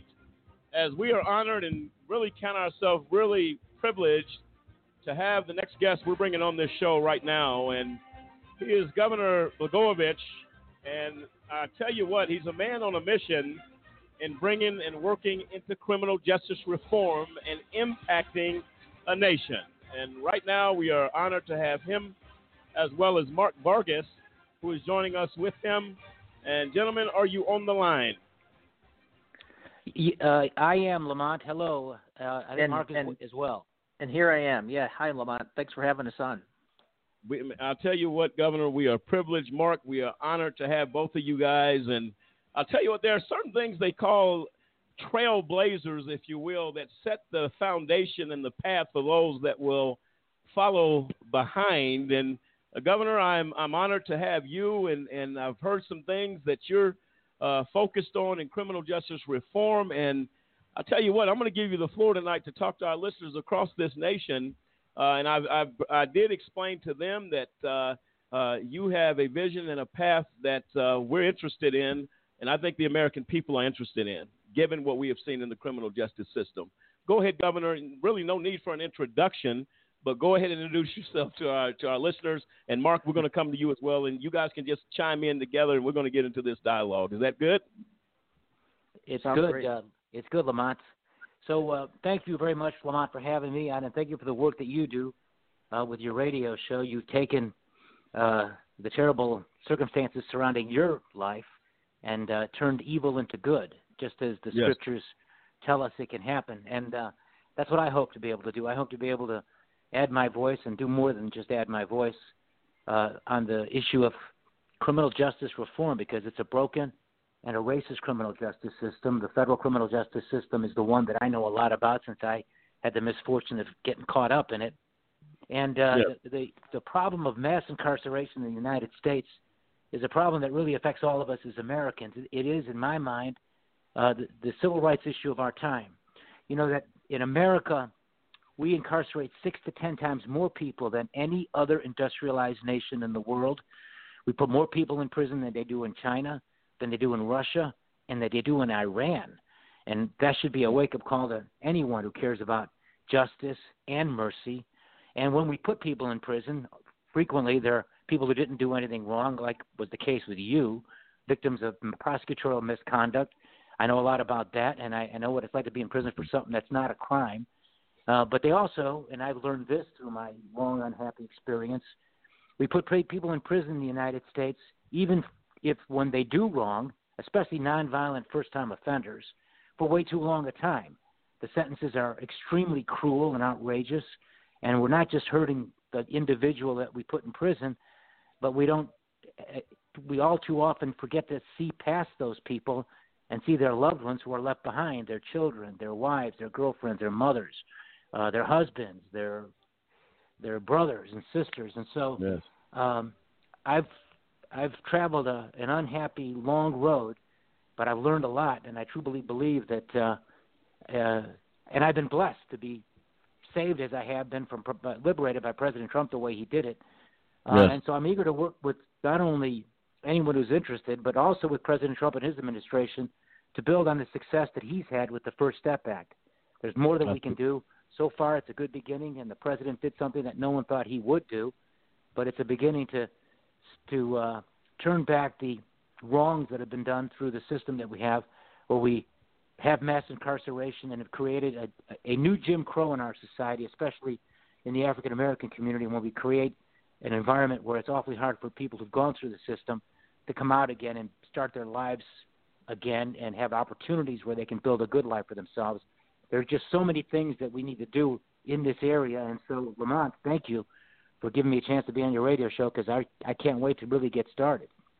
Well, no, I'm excited about that. And uh, what you say is, is profoundly true, uh, Governor, because I'll tell you what, I, I said this earlier until you walk down a road of injustice, and they have many faces of injustice. There are many faces to that. Whether you're wrongfully convicted, whether you're uh, uh, targeted in the community because of your race, because or you're treated poorly. These are levels of injustice.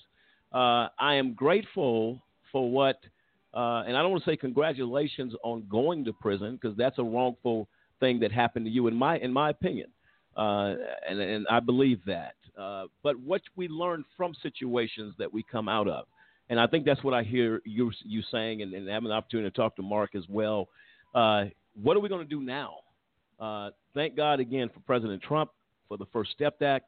Uh, we've we've had an opportunity to be directly affected by that uh, with one of the guys uh, that I think Mark I explained to you of the IRP five uh, walked out of prison. We did a, we did actually a videotape of that uh, that went viral on social media because of what this man had went through and leaving his 17 his his daughter I forget the age Cliff she was I believe she was 17 at the yeah. time uh, and to be reunited, man. And, and, Governor, I'll tell you, when I saw it, uh, I'm, I'm going to tell you, it brought tears to my eyes because I thought, mm-hmm. man, what this man has gone through, nobody understands it, but those that have perhaps walked that road.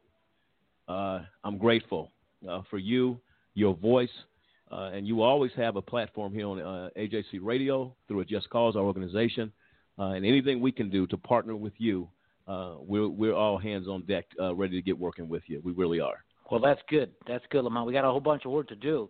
And uh, Mark Vargas, who's uh, I don't know if your listeners know this, but Mark is the guy I call the mystery man. He's the one who I never met before, and he came into our lives and talked to my wife, and all of a sudden, after he was in our lives for about 18 to 19 months, suddenly I'm home, and uh, oh. and so he's he's on the line with us, and he's got a whole bunch of things to say, and he's he's going to work with us on criminal justice reform uh, and bring his unique skills to bear, and hopefully lead to bringing justice to a lot more people uh, than just me. And by the way, what happened with me was merciful. President Trump did something that was merciful.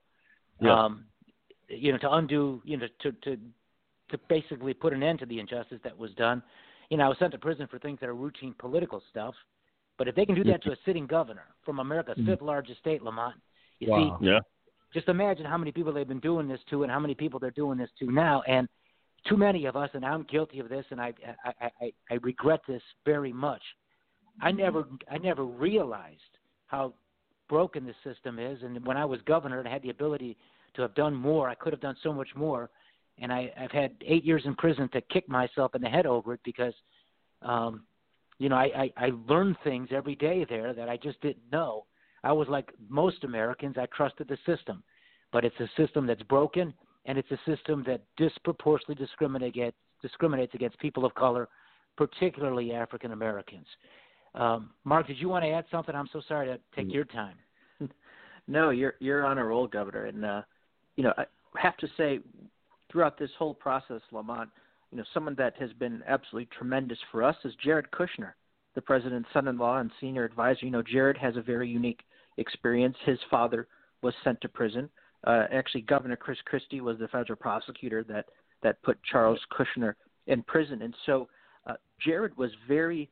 Not only was he sympathetic, but he was empathetic. He understood as as um, the governor's two children what it felt like to have a parent uh, incarcerated, uh, and so he has just been an incredible advocate uh, and was incredibly supportive in our efforts uh, to get the governor home. And so we've all worked, you know, either on the front lines or behind the scenes on the First Step Act, but it's just the first step. Uh, we have right. many more steps to go. And, and in a message that I uh, uh, an email that I had sent to Jared after the First Step Act, and I congratulated him and I con- congratulate the president uh, for signing this historic legislation. Jared replied back to me and immediately, and he said, "We have many more steps to go," uh, and I think that's uh, absolutely true. And so I, I appreciate your your support and and all of your listeners from across the country, and obviously the governor's uh, voice and his national platform, so that uh, we're we're just getting started. Well, we're excited about that. Like I said, this is something, and our hats off to uh, to uh, to Mr. Kushner. Uh, we understand he was had, was a was a pivotal part, a major part, if you will, uh, in the First Step Act in criminal justice reform, and, and the people that came together, uh, Mark and, and Governor. It, it it takes people coming together and working together to get these things done. And I'm going to go down uh, just a list of things that we're going to. I'd like to, to uh, Governor, uh, to, to ask you a few questions about, and you can comment on them. Um, tell us a little bit uh, of it's, and I can tell you just from my experience. You know, when you go into a situation where you've been shocked uh, into a situation like, man, where am I? How did I get here? Uh, I went through that through my, doing my wrongful conviction and I wanted to just get a, a, few thoughts when everything had happened initially. And what, I, what, I'm trying to do is just paint a picture, if you will, of where you've come to this point today. Uh, to be, I believe, one of probably one of the strongest advocates that we've probably seen in our time. Uh, that's going to do some great things for this nation. So, uh, tell us a little bit about what you felt initially going in. That I mean, I felt like, man, what am I doing here? I felt as hopeless as I could ever feel, and alone as I could ever feel. Um, and I drew on some things I was taught as I was younger uh, to try to, uh, to, to focus on those things that my mother, who was a pastor, uh, taught me. Those things came front and center immediately once that cell door closed. Uh, and I, am curious what you thought when things happened when you find you found yourself there after being so loved by so many people. Did you feel that sense of isolation initially when you got there? Oh, yes, absolutely. you know, Mont, Lamont, I uh, I had a lot of good fortune in my life. I, you know, I, I I lived the American dream. My father and mother didn't have anything. They were working people. My dad was an immigrant. He didn't speak a lot of English. He worked in a factory, a steel factory, and he worked all the time. And and my mother was a working woman, uh, mom, and she uh, she worked here in Chicago on, in the Chicago Transit Authority, the public transportation system, passing out the transfers at the stations, the subway stations, before they automated that. Uh, and so they never, you know, my mother and father never owned a home of their own, but they worked hard and they gave me opportunities, you know, that they never had. And I was fortunate enough, with, through the help of thousands of people, to become the governor of the fifth largest state in America. I mean, this is no small thing. Illinois is a big state. This is the place Abraham Lincoln came from. And I'm the governor of this state at a very pretty young age. And uh, so I'm, I hit the top of a pretty high mountain, and then six years later, a little more than six years later, calamity strikes, and suddenly I've got FBI agents at my house, SWAT teams surrounding my house as a governor, and and uh, I'm being arrested. And well, anyway, the next thing, uh, you know, one thing leads to another. Here I am, hearing the sound of the bars in prison and the gates closing, and it's you know that sound. You've been through it yourself yeah. and you're all alone, as you say, and you're so far away from home, and everything that you love in the world has been taken from you. Um, and so I went from that high mountain to this deep, dark valley, at, frankly, rock bottom, as far as I was concerned. And, uh, you know, I had purpose because I had to stay strong for my children. My daughters were young when all this happened. My little Annie was eight years old, and uh, she'll she, she's 16 now. She'll soon be 17. And my daughter Amy was uh, she's 23 now, and she was uh, she was what 15 when I left sophomore in high school, and uh, I had to be strong for them. I had to be strong for my wife, so I had to endure and persevere as you did. Um, but like you were, I was all alone, and I'm sure it was true with you. My heart was broken, and uh, yeah. And then, as it's written, one of my favorite verses in the Bible, in the Gospels, I was in prison and you came to me. And yes. I, I reached out and, and found great inspiration and strength in my faith in God. And I always believed in God. I always prayed. Uh, that was part of my life. Uh, you know, I I, I I never left the Christian faith I was raised in, but I never I never took the time because I was so much in a hurry to get ahead in life to go Yeah. from where my I started and to become the governor.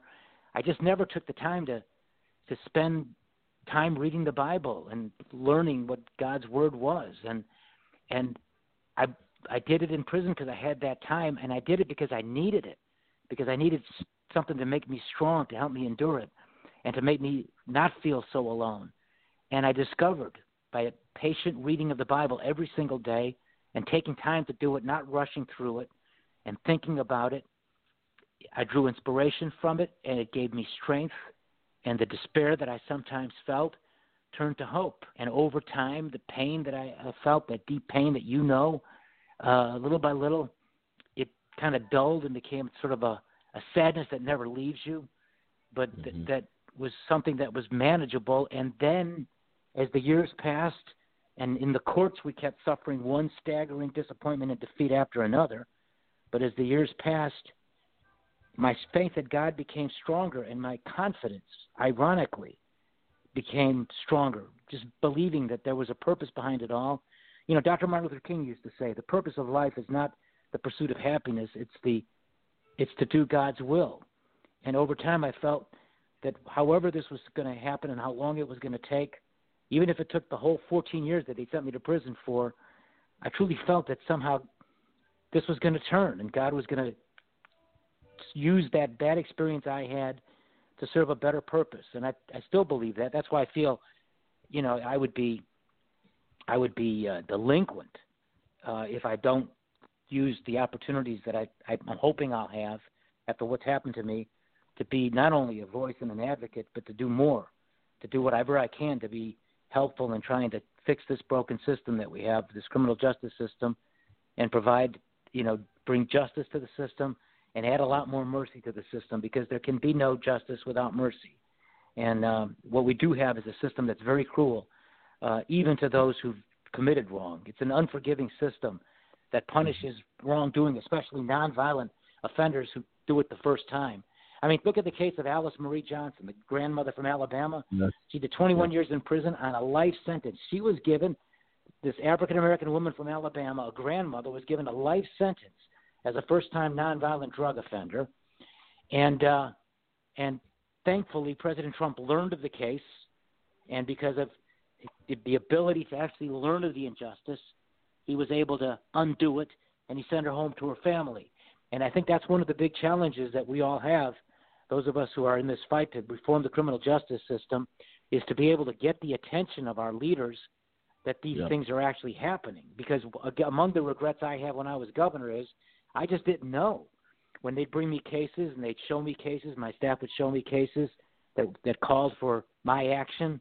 I like to think I acted with mercy and with compassion, but my regret is that I didn't look for those cases because I wasn't aware that the problem was as widespread as it is.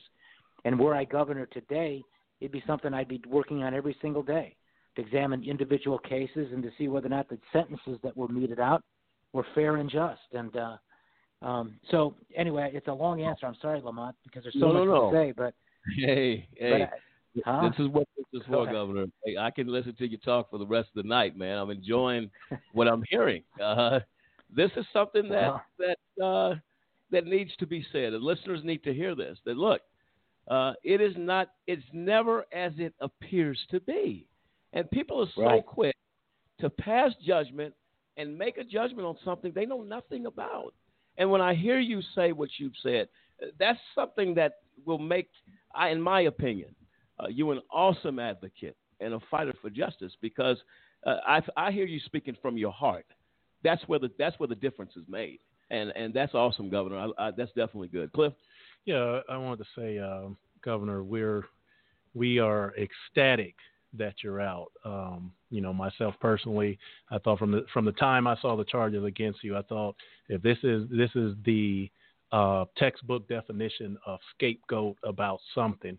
But the comment that you made that said that you know once you once you were in there and you began to um, hear the people talk, who were incarcerated with you, that you got a better understanding of what the system is about and its corruptions and its failures.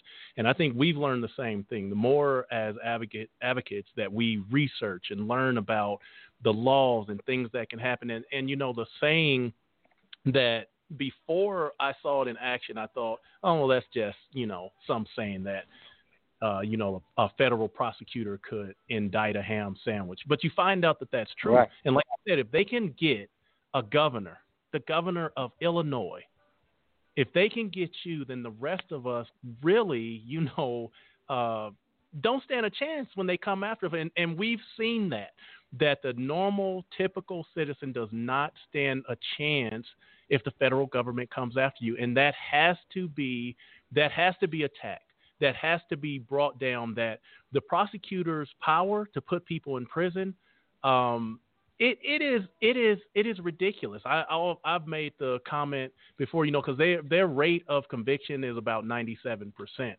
and I made the comment that only the Sun's uh, success rate is higher than that. We get an eclipse, you know, once in a while. Right. Prosecutors they convict just about everybody that they take before a judge.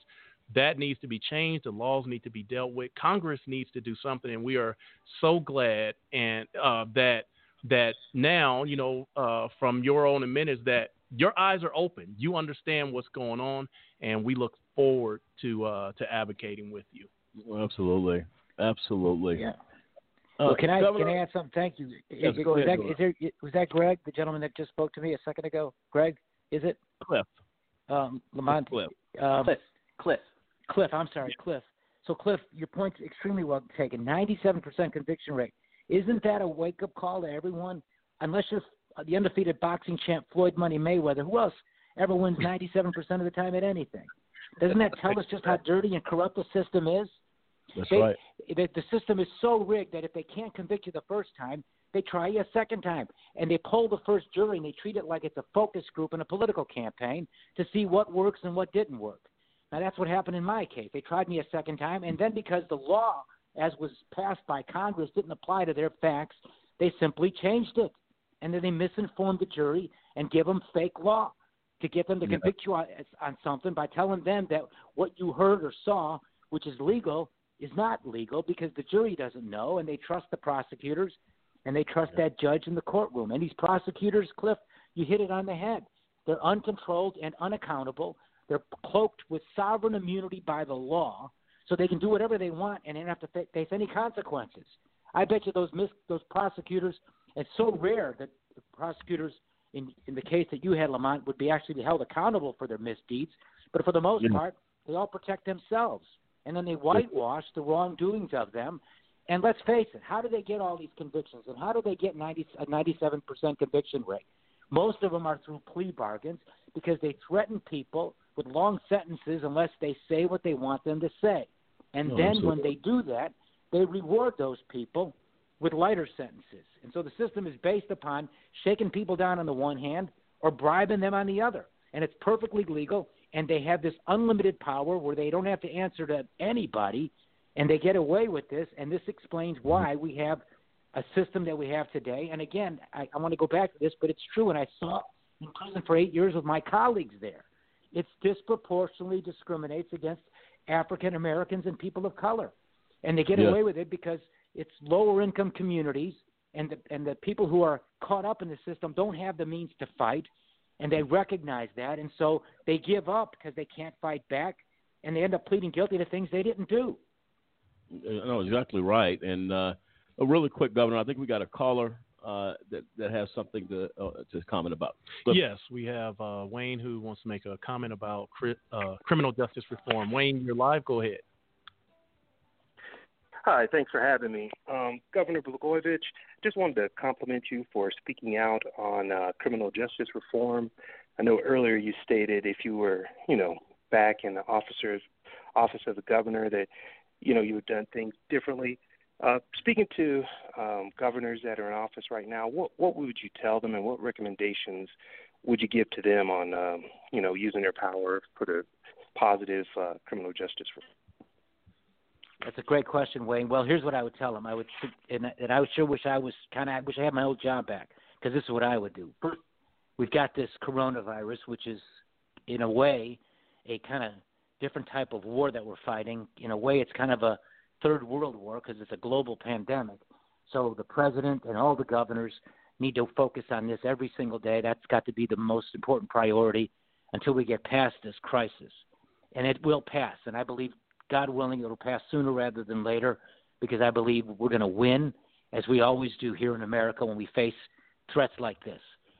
Then, if I'm a governor, and I would suggest this to all the governors, you've got other priorities. You got, you've got a lot of things you've got to do as the governor because there's a lot of different issues you have to deal with. But I would put this one right in the top of the list of the issues that should be addressed almost every single day. Now, in my case, I would do it every single day because I've had this unhappy experience that I've gone through. Other governors who haven't had the misfortune of ending up in prison like I did, uh, okay, maybe every other day they should do it. But I would make it a priority to bring staffers in, in within the office of the governor that review the, the, the clemency petitions and the commutation requests. And I would spend a few hours every day, at least two hours every day, reviewing them on a case by case basis because every case is different. And among the things that are wrong with the criminal justice system is that too often the laws have been made in such a way that it's a one size fits all approach. And you get great injustice that way because everybody's case is different. People are different. The facts and circumstances are different. And when you got one law that applies to, to, to a certain group the same way, you're going to inevitably treat some people more harshly than others, and others who are less deserving will get treated less severely than someone who's more deserving. So I, I would carefully review all the petitions and clemency petitions on a case by case basis, and I would I would make this a daily or uh, every other day thing that a governor should work on. Um, and what they're going to discover is that they're going to end up when they address those issues and do them. I think in most cases, I think when a governor sees these problems, he or she will act accordingly, and they'll they'll remedy some of the wrongs.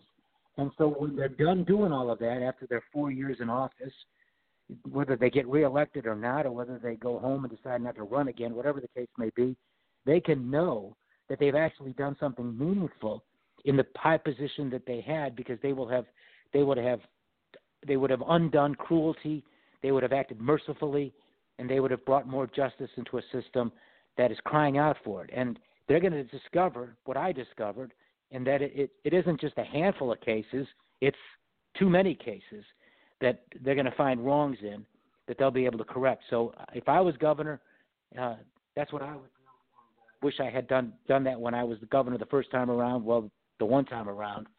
Um, but that would that would be my advice uh, to all the governors because they're going to find a way to be actually bring goodness into a bad situation.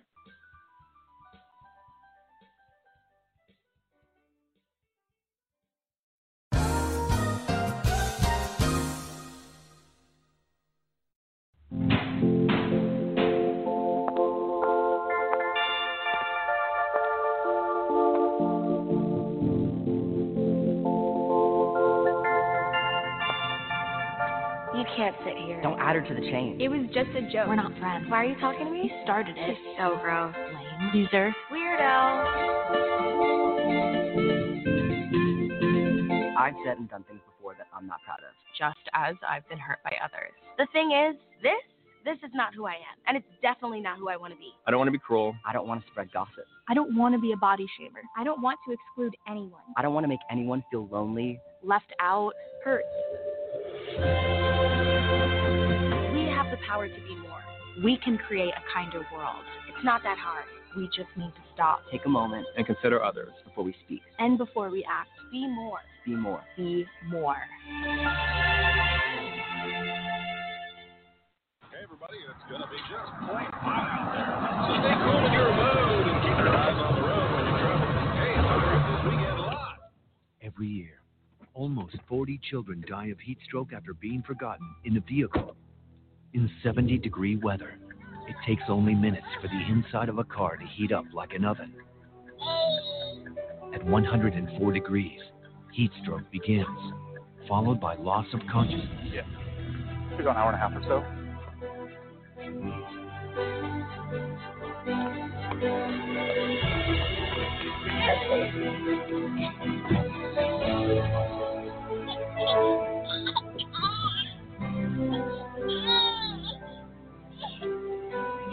Leave without your child.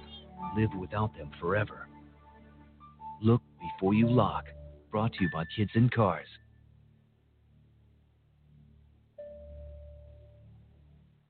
For a kid whose mom or dad is in prison, life is tough. Now, add a wrongful conviction to that, life just got a little bit tougher. Trying to explain to friends why mom or dad is not at the school play or at the ball game is something that no kid should ever be faced with. Especially if mom or dad is innocent. Ladies and gentlemen, get involved today to stop the epidemic of wrongful convictions. By remembering a just cause with a monthly, annual, or one time donation, you can help in the fight against wrongful convictions. Call a just cause today. 1 855 529 4252. We seek justice for the children as they go to bed at night and mom's not there, dad's not in the other room to make them feel safe. Not because dad or mom did anything wrong, because justice could not be found. Join us for the children, for they truly are our future.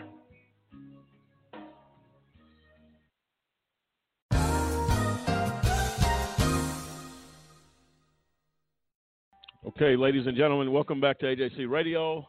Uh, a few technical technical difficulties we were having. Uh, the governor and Mark Vargas will be calling back in here momentarily, and we're going to have uh, to continue this uh, interview.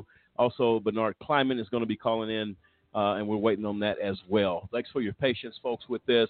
Uh, the governor has a lot to say, and we're going to hear what he has to say as we wait for him to get back in. Dennis, your thoughts on on the governor? Oh my God! I mean, just awesome. I mean, you can, you can hear the passion in his voice when it comes to reform. Uh, based on experience, I tell you that those years, uh, wow, uh, makes the difference. And I tell you, he's he's truly uh, what he said tonight. Uh, wow, if I'm if I'm if I'm not inspired, something's wrong because if he's really going to jump into this fight for uh, you know criminal justice to get things right I think he's going to do a lot, and, and along with AJC, uh, working together with him, and and then you know the the other caller, Mark. I mean, I, am just saying, I, am looking forward to this, and I think it's going to be awesome. Yeah, I think you're absolutely right, Dennis. I mean, because the fact of the matter is, you can hear the passion in this man's voice. You can hear. I mean, yeah, he's right. He he he he mentioned he was just like the rest of us. You know, he he was taught and raised to to trust the system, to trust you know, the justice system, to trust police, to trust attorneys, to trust judges to do the right thing. But the fact the matter is, is like you know when he when he had to go through his own case, his whole whole ordeal, the curtain got pulled back. You know, he got to see uh, the real ugly that lies underneath this whole whole system that we have. I mean, you know, he was in there. He and he talks about the relationships that he built. He talks about how it truly like changed his perspective. And then to hear the you know you know, on top of that, you know, that he's now using that, he's going to go back out and push for reform. He's encouraging those that are in those positions of authority, push, push for change, let nonviolent offenders and everything like that, let them get out of there because I mean, what what are they going to do? Push for the you know the implementation across this nation of the First Step Act, you know, everything like that. That that President Trump, whether you like him or not, he's pushing forward for reform. He's leaning into it, you know, and trying to make some things happen. So I hope, you know and I, am glad that we're you know we're we're partnering up with with the governor. I'm glad that we're you know we're all going to lean forward and get some traction on this thing, and I, I really can't I can't wait to see what uh what comes out of this. And I just last month I just hope that people really open their minds and their ears and hear what he has to say. This is a man who's at the top, and he's he is admitting that when I was at the top, you can't see what's really going on underneath that's happening to people until you live there. And I just hope people really listen to that, and especially those who are in power. Don't just look at a news headline and see his name and think, well, he's not talking about anything. No, this is a man that's telling you from experience. He knows how it is to be in a place where you're affecting lives. you could be blind to what's really going on. Then he basically hits that hard bottom and sees this is affecting not just the person who's convicted, especially if he's wrongly convicted, but his families, wives, everything. Everyone goes to prison with that man. I wish people would just listen and understand like this is something we really need to take to heart about reforming this criminal justice system. Exactly. Okay, and it looks like uh, they're getting ready to get them in here, uh, folks. Uh, again, uh, anxious to get the governor. Governor, are you with us? Ye- yes. Uh, hi, Lamont. Hi again. We're here. Hello. Nice to be back.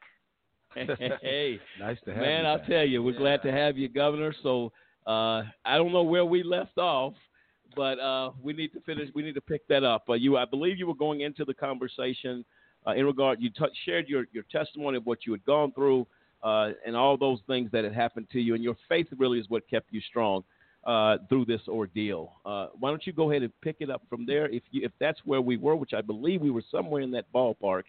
Uh, Well, we were talking tech- about we were talking about what he would do as governor. There we go. There we go. to criminal justice reform.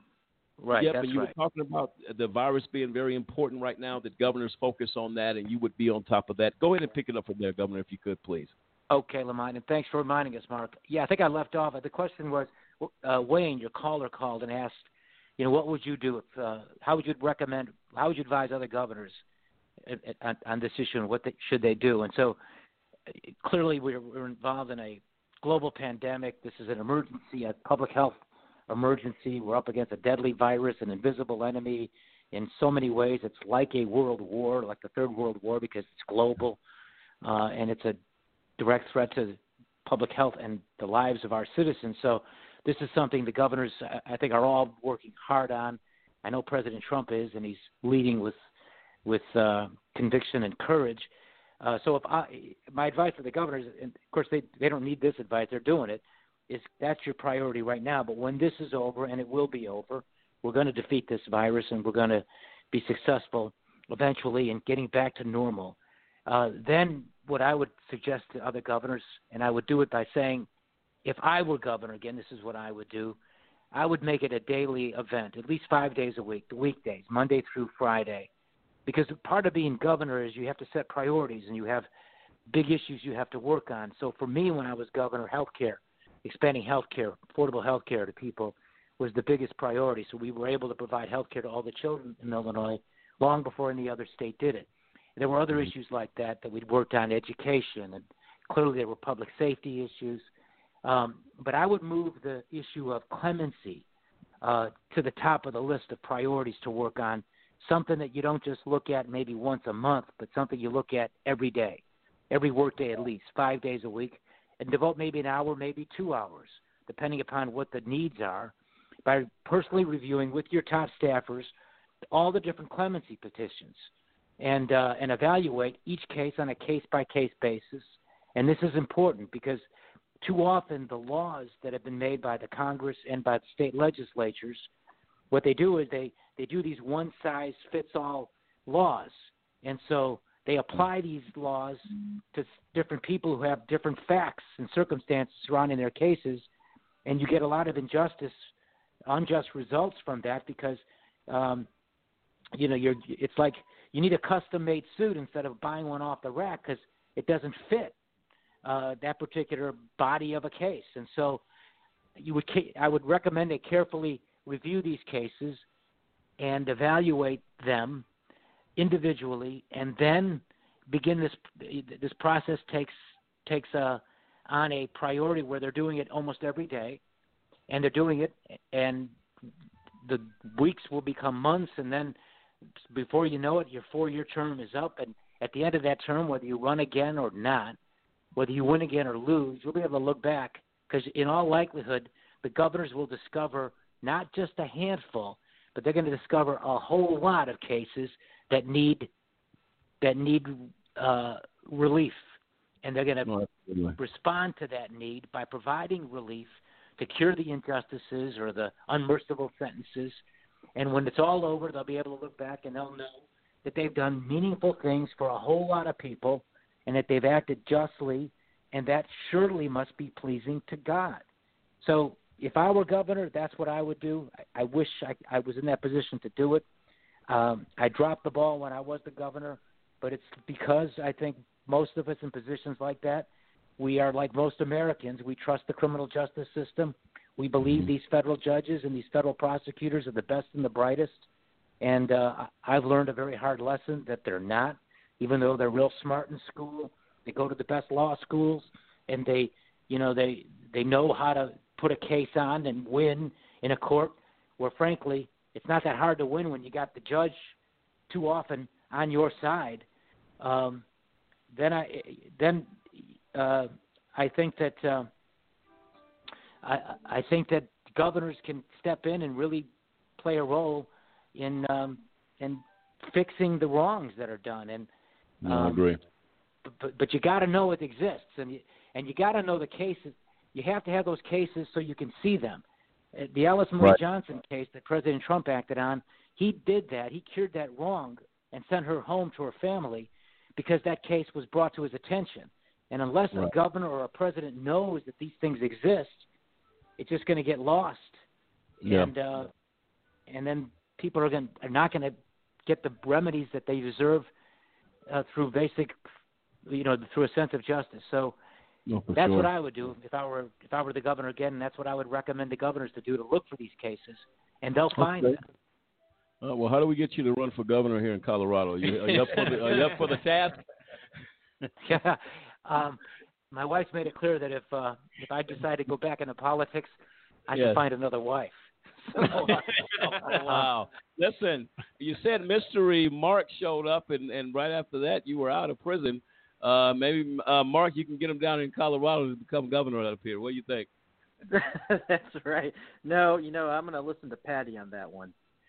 okay. You know, there's But I- other issues too, Lamont, as you know. There's Yes. quality of life issues within the prisons. So, you know, another thing I, uh, governors can do, and I could have done, is visit the prisons and and and and spend time. Maybe have the, some of the families of inmates come and visit with the governor, or or meet with the governor's top staff, and more direct contact with their families, and and keep constantly looking for ways to make things better during their period of hardship and and, and because again, here's another thing I learned. See, I, when when I was, you know, the man, and I was the governor, and before that I was a U.S. congressman. I like to think that, you know, I tried to always work hard for the people, and I did, I tried to remember what my roots were, and I, I didn't forget where I came from. But unless you can really personalize an issue, it's hard to really understand it. And Yeah. if governors and leaders have, have a chance to interact with the families that are left behind, you know, broken and sad and heart eh, eh, and it's heart wrenching. The children, the young children who don't have their fathers, who don't have their mothers, um, and the the wives, the girlfriends, the the mothers, the grandmothers, and the parents, all of those people out there. You know, when we give up on the inmate, we're giving up on those people too, and uh, th- that that that is not right. And here again, it isn't because you know that the political leaders are heartless or cruel. It's just because they're not aware of it. They're so busy they're Yeah. not thinking about it. So if they No, get sure. to meet with the families and understand more the challenges that they're facing and the hardship they they have to deal with, I'm certain that there'll be a lot more uh, attention given to these issues and better results. No, I agree with that, Governor. And and uh, we had an opportunity. Uh, we did a show on some judges, uh, those that honor the robe, is I think was the name of the show that we did. And uh, a judge actually went and spent the night in jail with someone he had sentenced. To, I don't know how many days it was with for the for the inmate, but he went through a, a very serious time. He had post traumatic stress syndrome from military uh, action and things like that. And the judge said uh, he saw the stress on this guy's face and went down there and took him dinner. I forgot the dinner they had that day, uh, and they ate dinner in the cell. The judge like locked in the cell with the inmate and had dinner with him to try to calm his fears. The judge said he was never the same after that because he understood now what it means and what people were feeling. And I think, Governor, that's I, I, that's what I'm hearing from you.